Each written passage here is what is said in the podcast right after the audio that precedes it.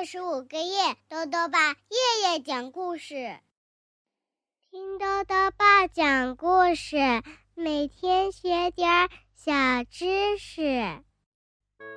亲爱的各位小围兜，又到了豆豆爸讲故事的时间了。今天呢，豆豆爸要讲的故事是《金发姑娘和三头恐龙》，作者呢。是美国的威廉斯，孙宝成翻译，由北京联合出版公司出版。小围兜们都听过金发姑娘和三只熊的故事吧？这天呐，胆大包天的金发姑娘又闯进了三头恐龙的屋子里，这下会发生什么事情呢？一起来听故事吧。金发姑娘和三头恐龙。从前呐，有三头恐龙，他们是恐龙爸爸、恐龙妈妈，还有一头碰巧来自挪威的小恐龙。有一天啊，好像也没有什么特别的原因，三头恐龙呢，整理好了自己的床铺。摆放好了椅子，煮了三碗温度不同的美味巧克力布丁。天哪！恐龙爸爸声音很洪亮，他大声说道：“时间终于到了，该去……呃呃，我们该去别的地方了。”嘿嘿嘿，是呀，恐龙妈妈接口说。我们要去，呃，别的地方的时候，真希望没有顽皮的小朋友碰巧来咱们家，我们可没锁门哦。然后，小恐龙发出了一阵震耳欲聋的笑声：“哈利哈利，哈利亚克斯，哈格里克。”这听起来似乎有点邪恶，不过呢。他很可能是在说挪威语，那种声调啊，只是在表示礼貌而已。这三头恐龙出了门，去了别的地方，他们绝对没有躲在树林里，专门等着毫无戒心的小朋友路过的。果然，五分钟之后，一个无人看护的金发姑娘。独自走了过来，她看到森林里的地上插了一块指示牌，上面写着“距离陷阱”，哦，不是距离漂亮房子两英里。哦，居然有漂亮房子！于是小姑娘连忙加快了脚步。就在这个时候。森林里响起了一头恐龙的吼声：“啊，猎物上当了！”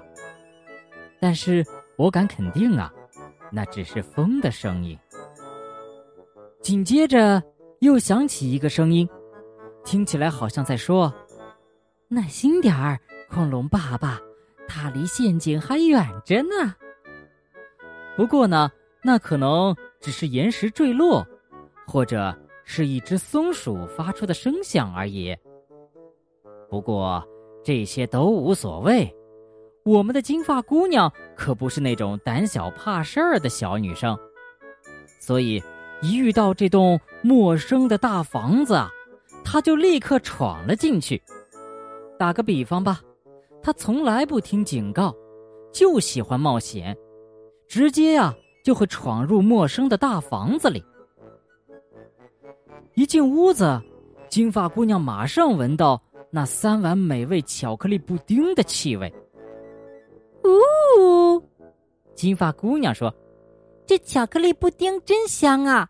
如果我能爬到柜子顶上就好了。”然后她就注意到了一架长长的梯子，绝对只是碰巧放在那儿的，绝对不是谁故意留下来的。金发姑娘爬上梯子，发现了三大碗巧克力布丁，就摆在她的面前。第一碗巧克力布丁特别烫，可是她还是吃光了。嘿，因为那是巧克力布丁，对吧？而第二碗巧克力布丁呢，又太凉了。可是面对一大碗美味，谁还在乎温度呢？第三碗巧克力布丁温度刚刚好，这个时候啊，金发姑娘早已急不可待，不知不觉就吃光了。很快，她就吃饱了，和那些肚子里填满了美味巧克力糖果的小女孩一样。顺便说一句，全世界饥饿的恐龙都不会喜欢这种事情的。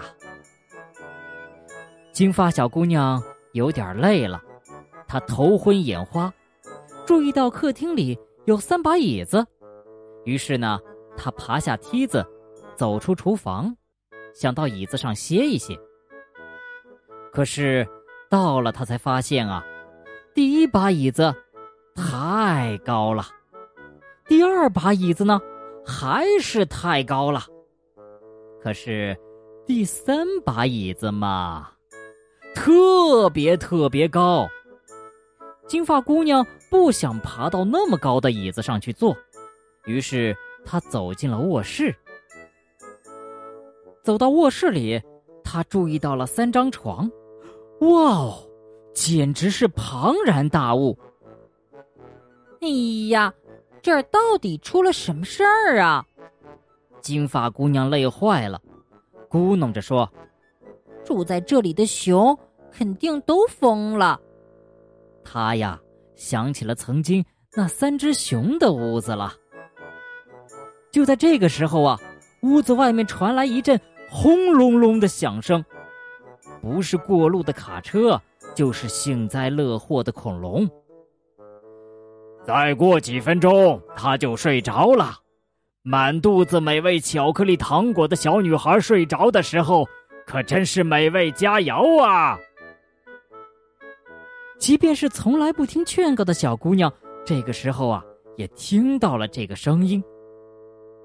金发姑娘花了一分钟停下来思考，她可从来没有思考过这么长的时间呢。啊，她自言自语的说：“这不是熊的屋子呀，而是恐龙的巢穴。”不管你怎么说，金发姑娘，她可不是一个傻瓜。她抓紧时间，连忙冲向后门，然后飞快的跑了出去。就在这个时候，一架响亮的飞机飞了过去，听上去就像三头恐龙在大吼：“赶紧的，冲啊！”或者是挪威语：“该吃糖果啦！”突然，绝对是巧合，真的。绝对是巧合，三头恐龙从前门冲了进来。可是呢，他们来晚了。金发姑娘早就从后门逃跑了，屋子里只剩下了三头失望的恐龙。这件事儿之后啊，金发姑娘得到了一个教训，那就是一旦发现周围有危险。必须马上离开。而恐龙他们呢，也得到了一个教训，那就是一定要锁好后门。好了，小围兜，今天的故事讲完了。在今天的故事里啊，讲到了小恐龙来自挪威。那么，这个挪威是个什么样的国家呢？豆豆爸告诉你啊，挪威呢是欧洲北部的一个国家，也是地球上最北边的国家之一。挪威这个词的意思就是通往北方之路。挪威呢面积不大，只有我们中国的二十五分之一大，但是啊，它拥有近二十万个岛屿，因此呢又被人们称为万岛之国。挪威有一个特别棒的特色，那就是在十月到来年三月里会出现北极光。在空中跳舞的北极光，时而白色，时而绿色，绚烂的划过夜空，非常的震撼和美丽。小围兜们想看看漂亮的北极光吗？在今天的微信里啊，豆豆爸还放了一张北极光的动图哦，快去看看吧。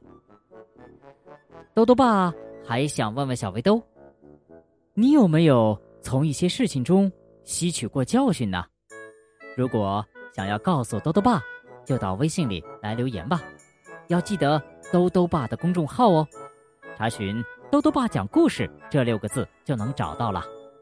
好啦，我们明天再见。